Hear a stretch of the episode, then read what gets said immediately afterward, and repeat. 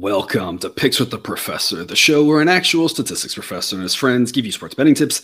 I'm your host, Professor Sides, and this college football episode covers all of the bowl games scheduled to be played on Friday, December 16th, Saturday, December 17th, and Monday, December 19th. In case you're new here, check out the webpage on the banner. It's www.pickswiththeprofessor.com slash new for primer, more about here, show goals and community rules.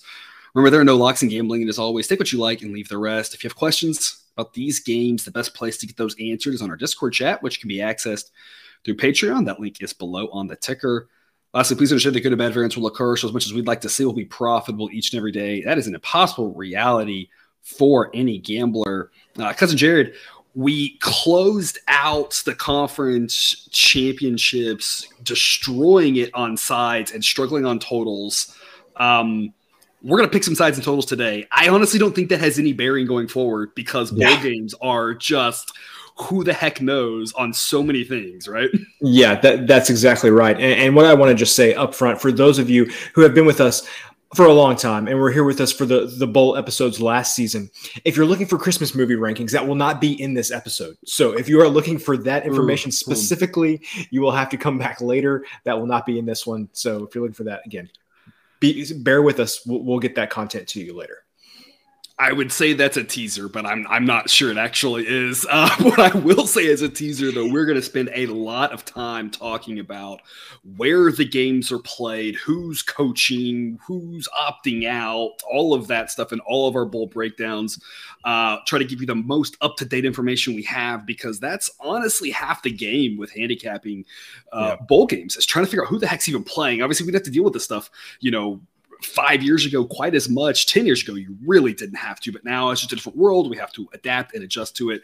And, you know, you can complain all you want, but you just got to accept the reality of this is we have to try to come up with new handicaps based off who's playing, who's not playing.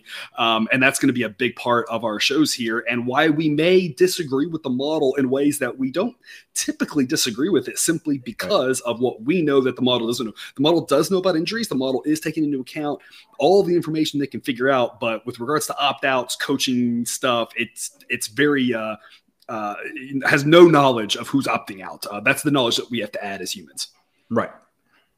So, all right. Well, before we get to it, some reminders. Please hit that like button if you're on YouTube. Also, if you aren't yet, please consider subscribing or following. It's free. And if you turn on notifications, you won't miss any of the college basketball and MLB or college football content this channel provides. And a reminder, we've started up a Patreon. If you're looking to get some extra benefits, membership rights at just $3 per month, which gets you the plays of the day, gets you the Discord at one tier, gets you ad-free shows, early access to picks, which is early access to projection projected lines, which is uh, you know where it's at for college basketball right now is really all I can say about that. Yep. Yeah, I definitely agree. Uh, I had a couple instances this this weekend where you get the line at, at opening, it was a winner. You, you got it later, it was a loser, and so the earlier you can get that information, the better for sure. And this is and this is Sunday, December 11th. Right now, we're recording this, and uh, oh, the one today we were talking about was Coppin State. I think you got that at yeah nine and a half, nine yeah. and a half, and the model still kind of liked it at eight and a half, and uh, it lands right on nine right? And then it gets bet down to seven and a half. People kept betting it, and uh, you know they, they you know, it was by nine. So I mean, yeah. that's that sort of thing can give you a lot of benefits. But uh, otherwise, we'll get to it here. To these bowl games lines, courtesy of Bet Online sign up link in the show description. Ian Kurt, as of the time of this recording, it is Sunday, December 11th. We've got two Friday games. Uh, no Friday night game I, I, guess it's like go out and hang out with your family. I don't know. Maybe they just didn't want to compete with the you know TV slot. I guess is bad for Friday night, but we got an early one, eleven thirty a.m. Eastern time. The hometown lenders Bahamas Bowl. I don't know. I'm probably not the only one laughing about the hometown lenders bowl being in the Bahamas. Um, yeah. yeah, yeah. The second, the second home lenders Bahamas Bowl. Is is it? It should be. Oh well, there you go. yeah, yeah, yeah. I mean, wouldn't we all love a home in the Bahamas? Yeah, uh, yeah. Uh, Miami of Ohio and UAB in this one. You've got UAB, who sideline has ranked 69th Miami of Ohio ranked 107th. This is a pair of six and six teams, but UAB is a lot better. I mean, there's a reason why they are 11 point favorites. They are the much better team uh, here, but Southern it should only be 9.8, gives us about a 4% edge, taking the points with Miami of Ohio. With regards to, um, you know, who is in or out for UAB, uh, you know, pretty clean slate for Miami of Ohio. You did have Brett Gabbert uh, has opted to return, but his status is uncertain. Um, they've also lost one guard. Um, I don't really think that affects our handicap really much either way in this one. I think kind of our thought process is kind of consistent. Aside from that, uh, we are going to grab the 11th of Miami, Ohio, and grab the under 44 and a half. Cousin Jared, tell us why. Well, we're going to take the under 44 and a half just because the Miami unders have been so good to us all season. I think if you would look to some of the projection systems, they would say that this game, you know, should be in the in the very low 40s, maybe even upper 30s as opposed to the, the mid 40s. So even a number like 44 and a half, you're still getting a lot of value there in, in my opinion. And again, we've said it a million times, uh, 44 being the second most common number uh, for totals in, in college football. And then as far as taking the 11 points with Miami, Ohio, for me, this is ex- directly correlated to to that under. I think this game is going to go well under that 44 and a half number. And so I think getting 11 points is is really really really valuable. I don't think either team's going to be able to to pull away in this game and I don't think either team plays a style where they necessarily want to pull, away in this game. So um, I, I, think that this one's going to be low scoring. Definitely you're going to be easing your way into bowl season with this one. I'm not expecting a lot of fireworks or excitement, uh, but hopefully taking the 11 points, playing the under 44 and a half, you'll get two solid wins there to kick off bowl season season. And because uh, of Jared, I, I, feel like uh, I, I maybe can, and it, you know, we talk about uh, scaling your your your your bets, right? And this is where we're just going to flat bet through all this. You know, mm-hmm. uh, the, the you know, one unit on every on every single game, uh, and every every pick that we make. That one unit for bowl season if you wanted to bring it down a little from what you did in the regular season, that's not yeah. the craziest idea because the variance is through the roof. I can tell you exactly how we're going to lose every single play that we make, and, I, and we can give you all the reasons we're going to win too. But but we always want yeah. to talk. There are no locks in gambling, people, and and if you're looking for a, a get rich quick scheme, some dude who's going to tell you the max whale lock of the century, thousand unit, whatever. You know, I'm not going to get that here. I'm going to be straightforward, honest with you, and say you know, we're just trying to find a little bit of an edge where we can. And there's a lot of way, you know, we always, I've said it how many times, right? Once a month, once every week, whatever I try to say, right? Think through the ways you can lose the bets. The way you can lose this bet is I feel like every Bahamas Bowl I've ever seen has been 75 to 72, right? It feels right. like those games get crazy out there. But I, I think, and I'm curious to your thoughts on this, I feel like those teams have, or those games have also been involving teams of like the old, like the Western Kentuckys of the world, right? right. And not the UABs in Miami of Ohio. So it, yeah. I think those games have been higher scoring, but it's been just different types of teams than these two, right? Yeah, yeah. I think a lot of and, and there's a reason for that because like when those types of teams are playing in these no-name bowl games, that's what makes us remember them. Uh, otherwise, you know, nobody talks about you know when when Wyoming and you know Northern Illinois play a game and you know there's 50 points in the game and in some snowy location somewhere in the, in right. the middle of December. Um, so yeah, I, I think this is just one of those games that you know you're not going to remember it after it's over. It's not. I don't think it's going to be very memorable at all. Um, neither of these teams throughout the entire season they have shown us that they have the desire or the ability to to play a, high scoring game and get yeah. crazy. So. Yeah, and that's what I was going to say. I, I, feel like it's a little bit of a, uh, you know, there, there's there's a name for it in the literature. The idea that you remember when you go to the grocery store and you pick the wrong line, but you don't remember when you pick the right line. You tend to remember yeah, yeah. The, the, those situations. Essentially, we remember, like you said, when it's a crazy seventy point game and you yeah. know seventy yard passes left and right. But there are lower scoring bowl games, and the location is kind of irrelevant to that.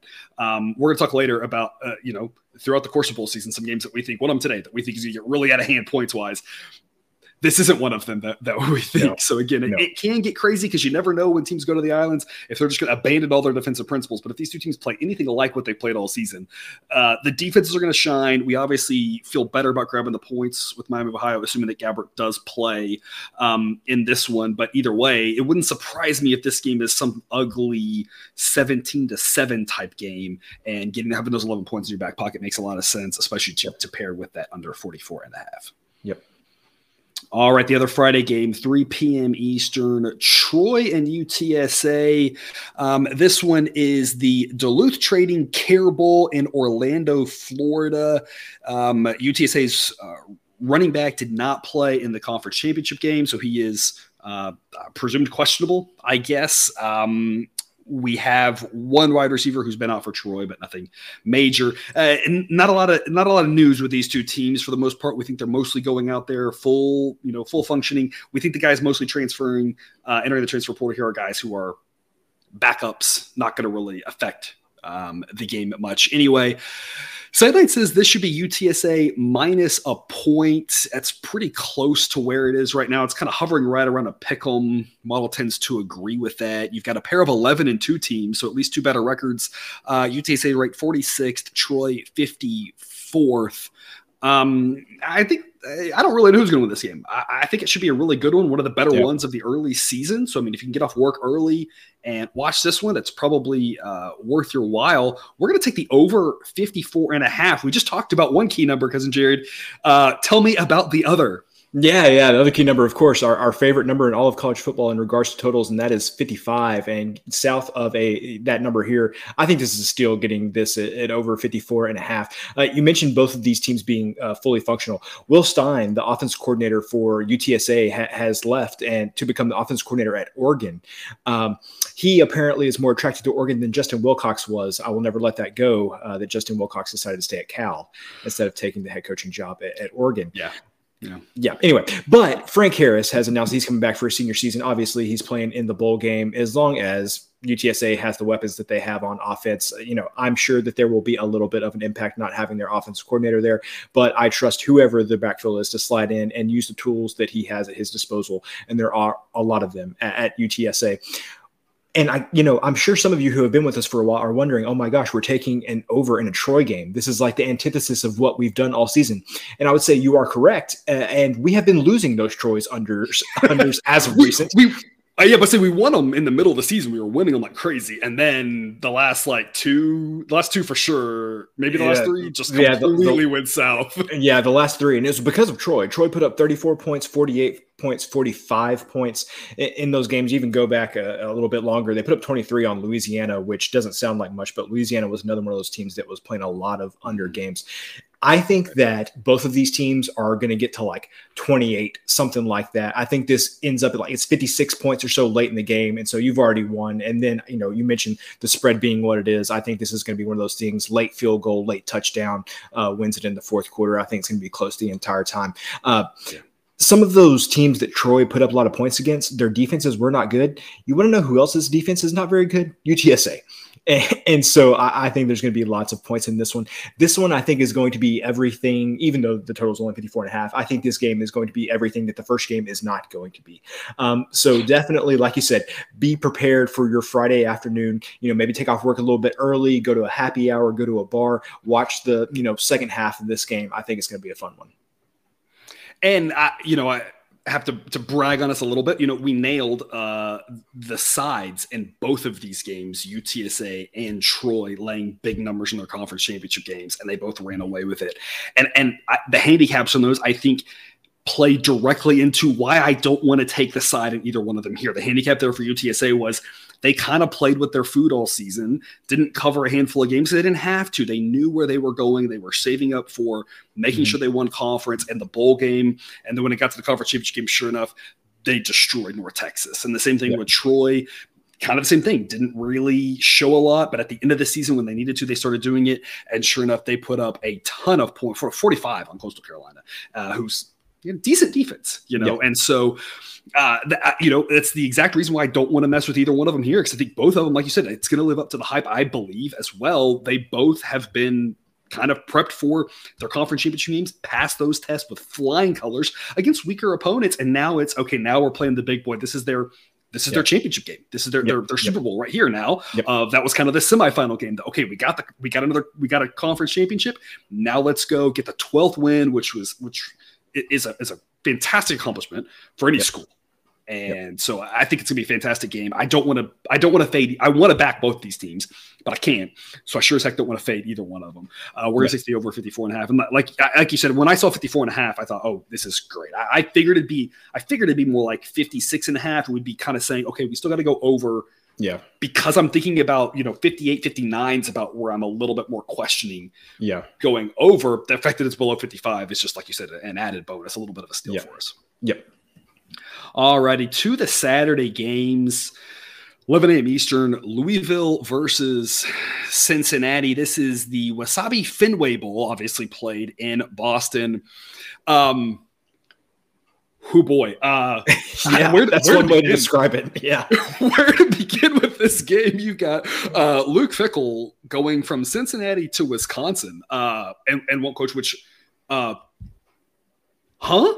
Like I, I what? Can, I, I, I don't I don't understand. I mean, I, money, I guess, but I mean, you got Cincinnati going to the Big Twelve, about to be put in a position where, if he wins conference, he's guaranteed a spot in the, yeah. you know, in the playoff with the expanded playoff. Then he'd have to win yeah. it, and he'll be in the same spot in Wisconsin. But I, I just, yeah, it seems like an interesting movie set up there well. I, I going to Wisconsin, I guess that's a slight move up for him. I don't know. I just felt like he was maybe it was time to cash in his chips. I don't really know. Uh, mm-hmm. I, I, thought he was. I figured he would stay there, or yeah. if he would go up, I figured it would be for you know a top top job and I, yeah. I, don't know there's probably a wisconsin fan saying that that's a top job i'm sorry i don't think it is yeah. i think it's a good job but i think cincinnati's about to become a good job going to yeah. going to the big 12 right so anyway um, you've got uh, you know interim coach there You've got a couple guys who are going into the draft. You've got a starting lineup going to the portal for Cincinnati. Louisville lost their coach um, to Cincinnati. Cincinnati. yeah, so there you go. Um, he, uh, you know, uh, obviously won't coach. He, he wasn't there, but that's just kind of like hanging over all of this, right? Um, so you'll have interim coaches for both games. Malik Cunningham opting out for Louisville. Their backup, however, was mm, quasi competent when he played. Uh, you know, got him a couple wins, wasn't bad. Um, Cincinnati, of course, losing their quarterback due to injury, and that's just a worse situation. And so that's why I like I like laying the point half of Louisville. I think they've kind of been dealing with the mess of uh, a quarterback who's been in and out all season because of uh, just a litany of different injuries whereas Cincinnati hasn't. So I, I, think Louisville's decided to be on here. We're going to back Louisville. We'll also take the under 43. Both these teams are pretty good defensively and pretty rough offensively. This opened up uh, and hung around for a while at 45. So obviously, if you could have gotten under that, that's better than this. But I, it just just feels like an ugly like you know 20 to 17 type game. Uh, Jared, what's your take on this one? So you want to know who is is losing a lot here, Cincinnati, because Luke Fickell is an amazing coach. You want to know who's not losing a lot? Um, well, probably the people who weren't upset when uh, Scott Satterfield left, and that would be Louisville fans. Um, so I think, like you said, Louisville's kind of been playing with the mess all season. I think that yeah. Cincinnati is just taking a much bigger hit with what they're losing than what Louisville is. You mentioned Louisville backup quarterback. They they covered against Virginia easily when he uh, started the game when Cunningham was out earlier this season. I know he got his two window a second time later in the season. I have a lot more faith in him than than I have in anybody who's going under center for the Bearcats in, in this game. Um, you mentioned their quarterback being out for the season. He wasn't very good uh, the entire season. Fair. You you would think that if the backup was competent, he would have got more time this season. And the fact that he didn't also makes me think that hey, maybe that backup there is not very good either. Um, I was going to say, I think I think we you know we think we think Luke Fickell we think he's a really smart dude, and I think that if you if you believe in that, tells me everything I need to know about the backup. The fact that he wasn't yeah. playing more yeah. earlier. Yep, yep, exactly. But to to to what exactly what we're saying under forty three. I, yes, it's below the key number of forty four here, but who's going to score a lot of points in this game? Because even with Fickell gone, you think that defense is still going to be pretty solid for for Cincinnati. And Louisville has been an under team all, all season going against a backup quarterback here for Cincinnati. So, um, you know, we talked about this before we came on the show. You want to kind of like convince yourself that oh man, you missed that key number of forty four. You know, don't feel as comfortable about it now. But I think if you're doing that, you're overthinking it just based on how these teams have played. So. Uh, don't be concerned about the number. Just play under 43. Yeah, the backup did okay against Temple. I don't know what that means. Against Tulane, and Tulane's got a really good defense, but Louisville's got a good defense too. I mean, they were riding us yeah. a lot of unders yep. all season. And so I feel like those are relatively comparable. Against Tulane, you went 10 of 26 for 102 yards and a pick. I mean, yeah, again, that's not good it's not good. And it's and again, maybe he can do better against weaker defenses, and he'll get to face some weaker defenses, assuming he's there next year. But this isn't one of those. Uh, we assume that Louisville's defenses uh, get a show up to play, and they the way they played most of the season, they should be able to uh, hold them down. So we're going to back Louisville here, laying a short number and go under 43. 2:30 Eastern, Florida and Oregon State. This is the Las Vegas Bowl. And we have our uh, first game and we have our first game where you want to make sure you know who's playing. You need to know who's playing in this one for sure. Um, Anthony Richardson for Florida, obviously going to the NFL draft. Um, Jack Miller III will make his first start for the Gators. Uh, the list of players, I'm not even going to list them for Florida. It's really long. It's a handful of guys that really matter, a handful of guys that may not matter as much, but it's just a long list. I mean, it's a, it's a bunch of dudes out. It feels like it's growing by the day, by like a person a day, right? And, yeah, and the per, and the person that, that I would would say is O'Cyrus Torrence, the uh, our starting offensive lineman for Florida, first team All SEC, first team All American coming into the season. Very very good offensive lineman. He has opted out for the NFL draft. Mm-hmm. Uh, so not only missing their starting quarterback on their third string quarterback, actually, uh, Florida will also be missing their best offensive lineman by far. Yeah, losing a linebacker as well, receiver. I mean, any like I said, a growing list. Uh, it's hard to keep track of it all. Uh, Oregon State, for the most part, is pretty intact. I think this is a game they want to go out and win. Um, that's the reason why they're favored by so much. This is a game where, with regards to the side, I, I just don't feel good about anything. Oregon State's a 10 point favorite. Sideline says it should only be three and a half. But again, as we mentioned, not taking into account the opt outs, how much is are all these guys worth? It's hard to say. You know, it, a touchdown is not unreasonable. And that would be sidelined within say it should be Oregon State minus 10 and a half, maybe more than a touchdown, maybe up to 10 points. I wouldn't go too much further than that because you still assume that they're reasonably good athletes. The question I think you have to ask yourself, and because of Jared, you made a joke that, you know, Florida fans might give you a, you know, a jaded answer for this, but how much depth does Florida have with regards to replacing some of these guys and how big of a drop off is it? That's part of the reason why Florida has a new coach potentially is recruiting. It's always a big thing, right? So that's the big question here. How motivated is Florida? I assume everyone that's going to be out there playing will be extremely motivated. The question is, how good are they? This Oregon State team is one I've been backing all season for the most part. Back to against Oregon um, in that season finale, they've looked really good. They've been really good to us. It's just a too big of a number that I don't really want to mess with. But we're going to go with the under 53 instead. Cousin Jared, what's your take? My take is that all of the talent that Florida is going to be missing in this game will allow Oregon State to play the game exactly the way that they want to play it, which would lend itself to running the ball a lot, keeping the clock mm-hmm. running. And I think they're going to be up by like two touchdowns potentially late in this game, and the clock's just going to be going and going and going and going. And Florida may not be able to do anything offensively uh, on their third string quarterback. So I feel a lot better about about the under. That's why it's the play we're making here. If I had to pick a side, I think I would take the 10 points with Florida just because – 10 points in a bowl game where we, we talk about all of these crazy variables. I would not feel good about it, but if I had to pick a side, I, I would take the 10 points.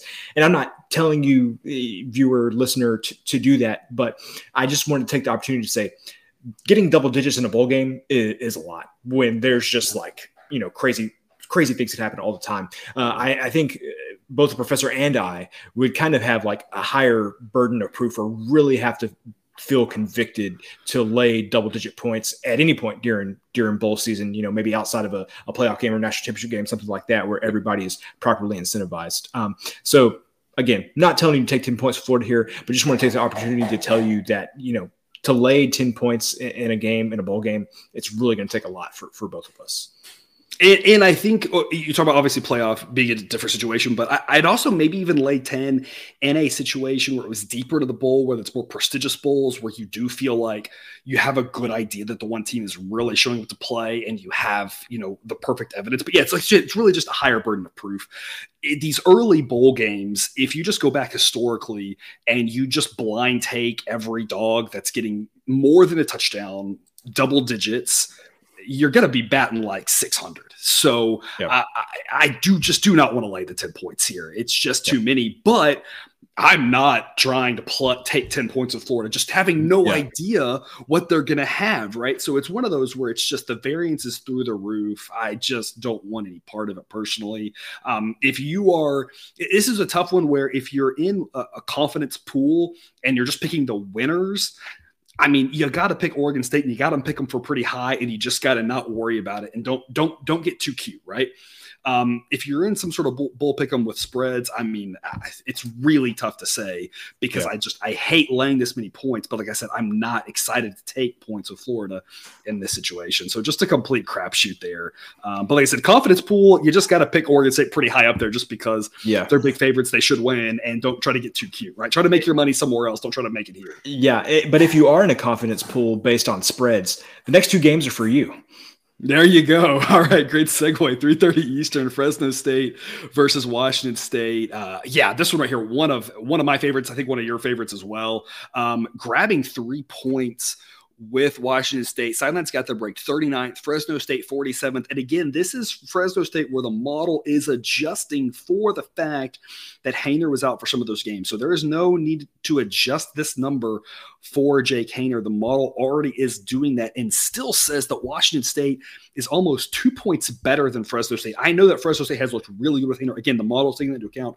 Washington, Washington State's looked really good as well. They're like Oregon State. They're a team that, for the most part, has flown under the radar, been pretty good, yeah, um, and just not getting the respect they deserve. Getting a field goal here, especially minus 105, um, is just way too good to be true, in my opinion. It's a giant edge according to the model, and I have no reason to distrust it in this one. With regards to uh, home field advantage, you know, this game is being played in Los Angeles, so uh, technically a little bit closer for Fresno State, but I don't expect any real difference. I expect both fan bases to show up. I expect it to be a good atmosphere.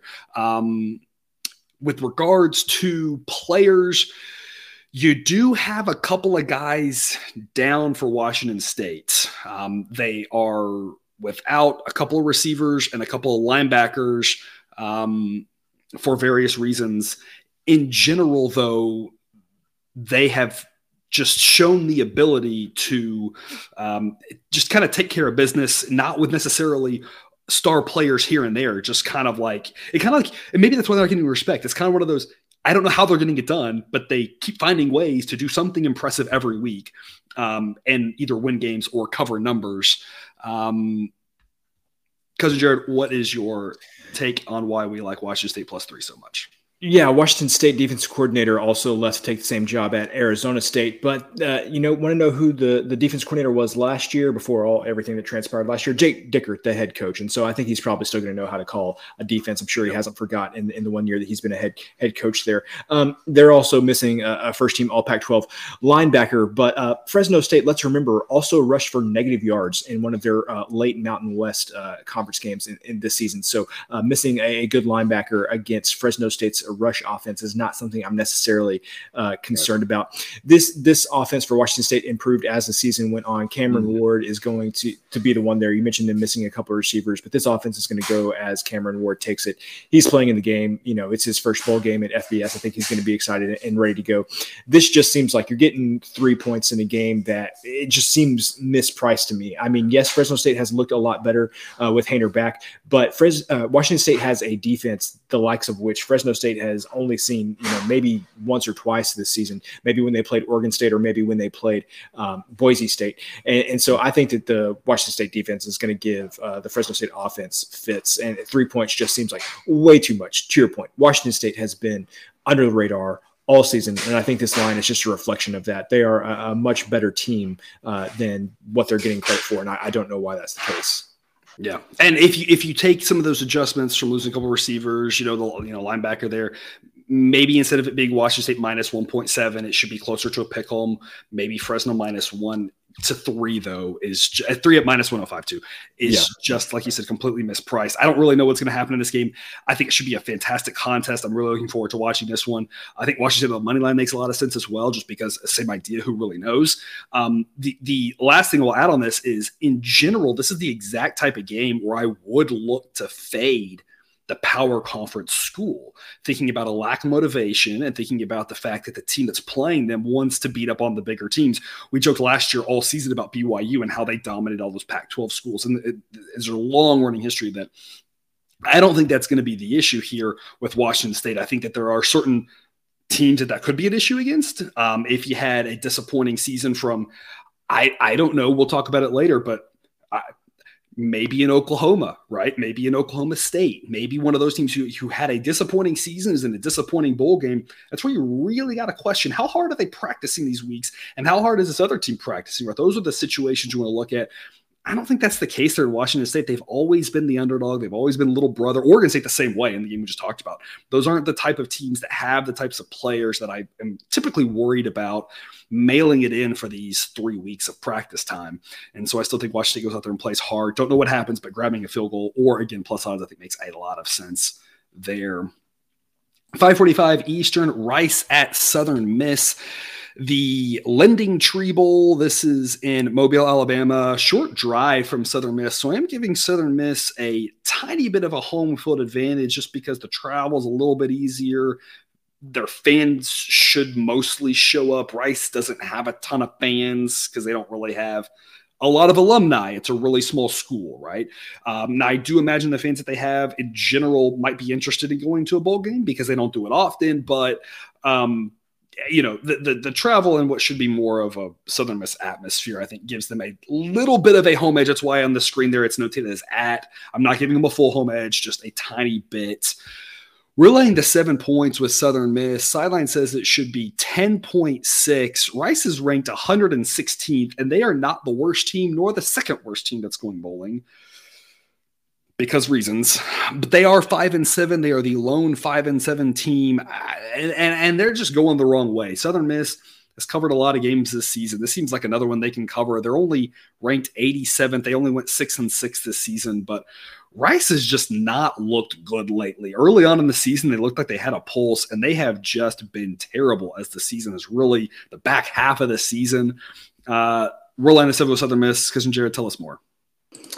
Yeah, so uh, really all you need to say about this game, Rice had had three weeks, and yes, they were uh, three of the more difficult Conference USA opponents, but three weeks they had a chance to actually win their their bowl eligibility. They they couldn't do it, like you said, kind of faltered down the stretch. Southern Miss, I mean, I feel like all you need to say about Southern Miss is Southern Miss beat Tulane earlier this season. I mean, that is that is saying something. Yes, anybody can beat anybody on any given day, but to beat this Tulane team this season mm-hmm. was quite the mm-hmm. accomplishment. So clearly when both of these teams are playing at their best, Southern Miss is in another stratosphere, in my opinion, than than what Rice is. I think also Rice gonna be super excited to be at the bowl game mm-hmm. for sure, but what's that going to translate to as far as what the product that they're going to put on the field? You know, we talked about how much are they practicing. I think they're just probably throwing parties and, and, being really excited that they got to a bowl game. I don't know how serious they're they're necessarily taking it. They've had a revolving door at, at quarterback this year. They've had a lot of injuries. They had a lot of guys coming in and out.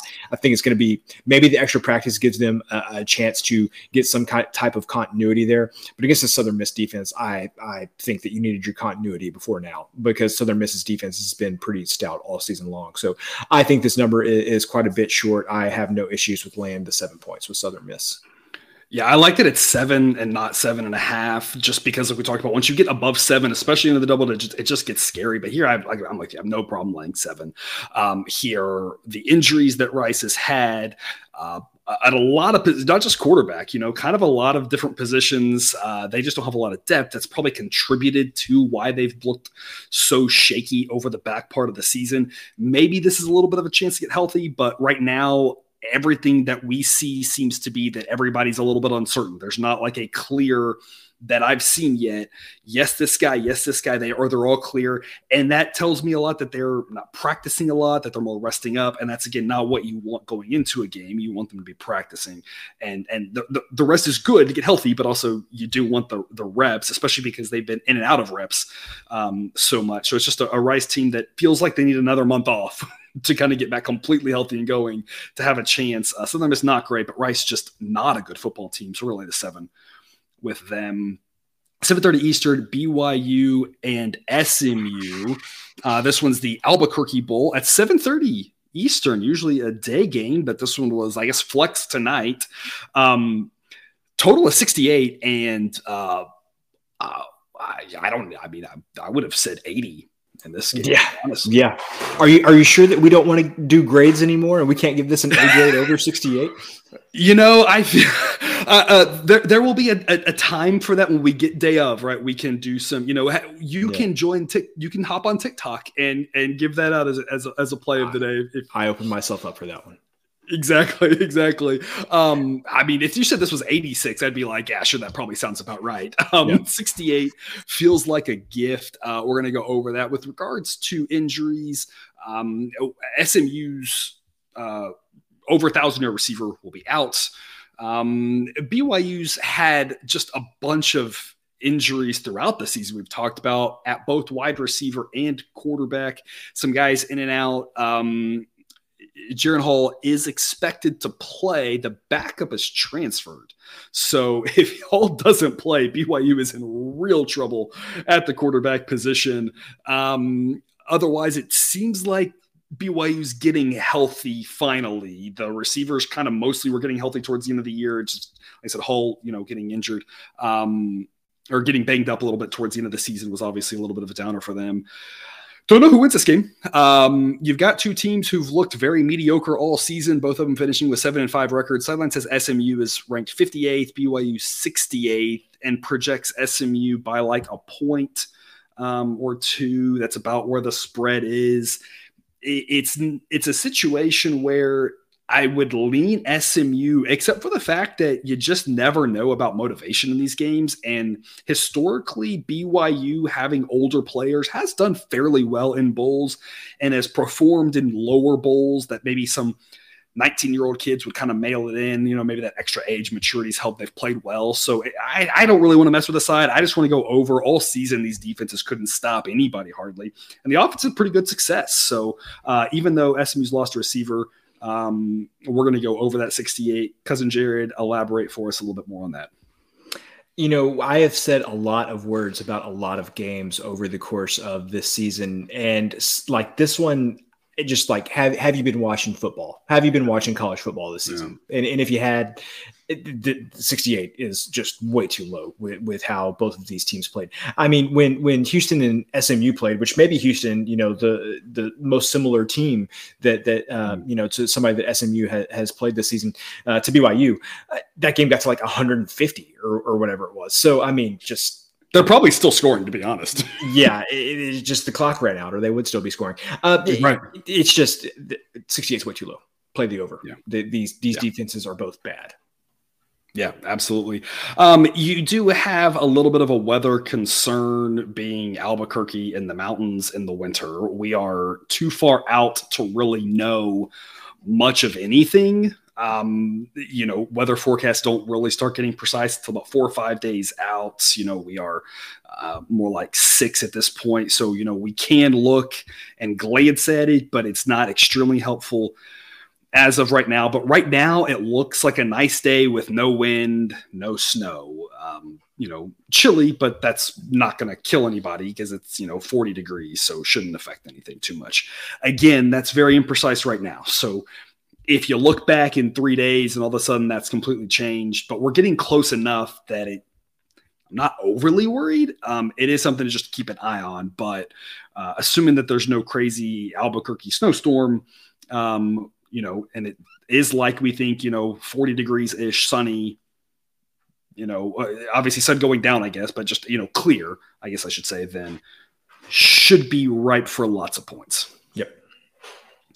Uh, the late one Saturday night, 9:15 Eastern, Boise State. Again, you see at on the screen. This one's in Frisco, Texas, in the Frisco Bowl, giving UNT a slight home field advantage to travel. I live in Denton where UNT is located. To drive to Frisco is about 45 minutes um, if there's no traffic. So it's pretty easy travel. A lot of UNT alum. UNT is a very large school, undergrad, 30 to 40,000 undergrads every year. Tons of alum in this area. There should be a decent amount of fans there at the game. Boise, of course, travels well, but it's quite a lot further to travel for them. So a little bit of an edge for North Texas. Um, again, not a full home field, but a tiny bit. They're getting 10 points.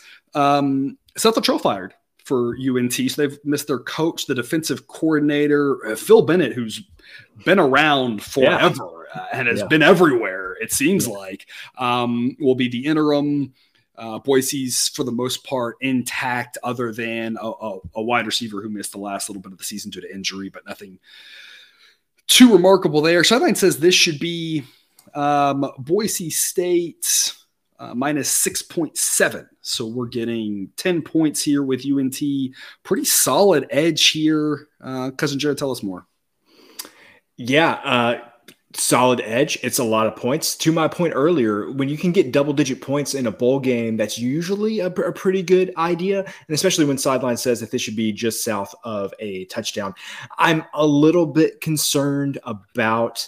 North Texas letting go of Seth Littrell got him to the uh, to the conference championship game this season should he have done more in his time at North Texas? Most likely, he had those couple seasons where he had Mason Fine at quarterback, and they were really firing on all c- cylinders. Fine left, and you know they kind of went down, didn't recover. I understand why they did what he did, but why they let him go. But I think that maybe the players there might be a little concerned, like, hey, our coach got us to the conference championship game. Kind of, what more can you ask him to do? You know, that's kind of everybody's big goal when, when there is a conference championship game like that to, to get to it. And, and so I, I'm a little bit concerned the players might be a little, you know, upset by that. But at the same time, I mean, this is Boise State that we're talking about, right? I mean, they could win this game by three touchdowns. They could lose this game by like two touchdowns, and I would not yeah. be surprised because that's kind of what Boise does. So, uh, 10 points just seems like way too much uh, in a bowl game, especially one where North Texas, I think, will have a, I don't want to say decided home field advantage, but definitely going to have a, at least a little bit of a home field advantage. Yeah, and North Texas uh, actually played in this game last year. Uh, it was an afternoon game against Miami, so, Ohio. Yeah. Yes, and so that became a little bit of a different uh, situation because of the fact that it was right in the middle of the day, um, than this one being a, a night game. Um, so uh, you know, I, I, think that might help a little bit. North Texas did not win that one. Didn't uh, really get close. They lost by about 13. Um, but it, the home edge, I think, maybe helps a little bit more here on a Saturday night. Um, if nothing else, like we said, I, you know, I think Boise's still the better team, but as we talked about earlier, the reason why grabbing double digits makes so much sense in bowl games is there are sometimes uh, there are not, not uncommonly upsets in this regard. I mean, there's the reason mm-hmm. why your bowl confidence pickums always go crazy because there's always underdog underdogs win like half the games or something crazy, right? you know, maybe right. not quite to be pretty close, right? Just in general, if you don't know in bowl season, just take the points, you know, because you never yep. really know. But a lot of times also just take the plus odds because you don't really know. And so North Texas could win this game, it wouldn't shock me. Or again, getting 10 points, there's a lot of ways they can lose this game. Yep. And, and we still win, right? I mean, three, four, six, seven, nine, right? Isn't crazy and tends to push, right? So I mean, just a lot of ways that this can go right for us. Again, no locks in gambling, but just a lot of ways this can go right. Grabbing the 10 with UNT, which takes us to Monday. We're gonna cover this Monday afternoon game because our next show will be out in exactly one week, um, which will be buttoned up pretty close to this game. Monday in the afternoon because Monday Night Football you know, ESPN owns and runs just about all the bowl games, it seems like. So yeah. I would say just about all of them. So yeah. uh, they're not going to put a Monday night game. So we're going to cover the Monday game here. So our show in one week will then start up with the Tuesday games for the following week. UConn and Marshall. Um, UConn, not the worst team in the bowls, not the second worst team, not the third worst team, but only the fourth worst team, ranked yeah. 114th, two slots ahead of Rice, but at least going in the right direction. Um, you know, a UConn team we've loved all season. We've loved backing them almost from the you know from the start. It seems like week yeah. zero. I I, ba- I backed UConn. State, yeah. yeah. Yeah, and I was like, I don't know, I'm just going to trust it, right? And they've just they've done me right all season. It seems like they've played hard, they've backdoored a lot of times because they've they've just been motivated. You know, heck of a job coaching there. Uh, the turnaround that's happened, UConn just cannot give them enough praise.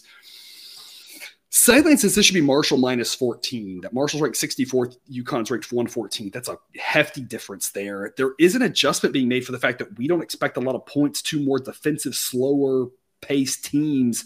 Don't expect a lot of points, and the model still says it should be Marshall by about 14. Um, because you're we're gonna pass on the side. Yeah. And we're gonna take the under 41 instead, and I'll let you tell the listener why again, as we said in the, the SMU game, have you watched college football this season? I I, I don't think there's there's any way uh, that this game is going to have very many points. Marshall, we have loved Marshall unders this season. We've really loved UConn unders as well. You know, we've loved take, uh, backing UConn, but we've loved playing the under in UConn games as well. Uh, I mean, if you look at some of the projections out there, like this game projects like more in the 30s. Like I I, I don't know why the total is still in uh, at 41. Uh, it opened at 40 and it's been bet up to 41 just shows you that there are dumb people out there uh, because this game should not be not be taken to over. Um, so well, uh, ca- caveat caveat you you you never know when a number's out this long there are situations where there's funny money in the market where people are trying to soften it to get it to a certain point. I don't know if that's happening here or if people are just crazy. Yeah. But that's not impossible. No, that there's no. that there's you know, and that doesn't happen in every single game, but that does occasionally happen where you'll see a number go one direction and then hard the other direction because people are trying to when the limits are lighter, put a little bit on and they're going to come hard once they get the number uh, yeah. the other direction that they want it. So uh, maybe something like that's happened. I, I don't know. Yeah. Uh, but I'm like you. Otherwise, I'm like, who, who's really investing large sums of money yeah. to push this eh, over 40? Yeah, but but but I do want to um, take the opportunity to kind of give you like a word of caution about backing, uh, you know, laying the ten points with Marshall here because clearly that's what sideline would tell you to do. That's what any projection system yeah. would tell you to do is to lay the points with Marshall. Uh, UConn kind of the opposite of Rice. We talked about Rice not being able to kind of win their way and getting there by their APR scores, coming bowl eligible with only five wins. UConn won their way. They were able to kind of get that monkey off their back, win that sixth game, get into the bowl game. They are going to be highly motivated to, uh, in this game. I think you're going to get their their best effort definitely. Uh, Marshall, you could potentially say the same thing. Uh, that you know th- they might be fully motivated as well, but I don't know how you could look at how both of these teams played this season and think that laying ten points in a game where again I think the total should be more like in the 30s somewhere. That yeah. laying ten points is a good idea. Marshall loves to play in low scoring games, and UConn just has no quit uh, I mean, you know, the, going back to the old uh, Coastal Carolina coach, he's like, I don't need a bunch of cats in here. I need a bunch of dogs. And I think that UConn, uh, you know, they are some Huskies. I think they got a bunch of dogs. There you go. Uh, because they are they are not going to give up. Uh, UConn is just like one of those teams where it's like playing a team like Marshall, where you're like, ah, ten points seems like a lot for for yeah. this UConn team. So, um, which Jim Mora, kudos. The fact that I'm yeah. saying these things about UConn, yeah. you you have done a, a, heck of a job. So again, what a what a what a time to be alive. yeah, yeah. So uh, love the under 41. If if you lay the 10 points with Marshall, it's not the dumbest play in the world, but it's just a spot where I I not something that I'd be able to do myself. Yeah, I, I completely agree. I, I, look at what the model is again, adjusting the number down. If I didn't adjust the number down, it should be like 16 or 15 or something like that just not a thing I want a part of, though, because of the fact yeah. that UConn has no quit. I don't know about Marshall's motivation. No idea. I, I, mean, maybe they are, maybe they aren't. I again, no idea. But there's a reason why, again, you don't want to lay big numbers in bowl games, and it's because right. sometimes weird things happen, motivation, etc. And again, we know that UConn has played hard all season long. So I, I, I don't want to take ten. It's not enough because they're Marshall is just so much better than UConn. So don't don't hear yeah. what we're saying and say that means jump on the plus ten. I don't know. I mean, I guess what we're trying to say is, you know, if you like something, you know, play it. It's just we're not really trying to push you either way on it because 10 isn't enough for me to get excited because Marshall is so much better with regards to the talent on the field than UConn is. But uh, I just I don't want to um, yeah. lay 10 points with with it. In a game that again we think the total should be more like 35 i mean if, this played out just like the army navy game which again somehow got over 35 but also yeah. for the record was two plays away from being entering overtime at three to three and still entered yeah. overtime at 10 to 10 right? Like that's the type of game we're going to have. Doesn't mean it'll go under because overtime right? But yeah. that's a type of game i kind of expect to see here. Um like you said, the back door is is UConn's gonna be fighting for it. Um, just who the heck knows what's going to happen in this one? So uh, just not a side that I want any part of. Uh, but that the 41 just way too high. You know, I'd probably still I'd go under 38 and a half easily on this one, um, yep. even if it was down that low. I just I can't see that many points with the way these two teams play and how good they are defensively. Yep. Well, that wraps us up for the first set of bowl games. We'll be back another week from now with more. Cousin Jared, any parting words for us this week? Enjoy all the bowl games while you got them, people. It feels like they take forever to get here, but once they start, it's mm. over before you know it. Take your opportunities to enjoy as many of these games as you possibly can. Yeah, absolutely. All right. Well, thanks for tuning into this episode of Picks with the Professor. Don't forget to subscribe so you can enjoy all the sports betting content we provide on this channel. Jumped right into your feed. We back again next week with more bowls and all week with college basketball. And until we see you again, as always, best of luck. And remember, you can eat your betting money, but please don't bet your eating money.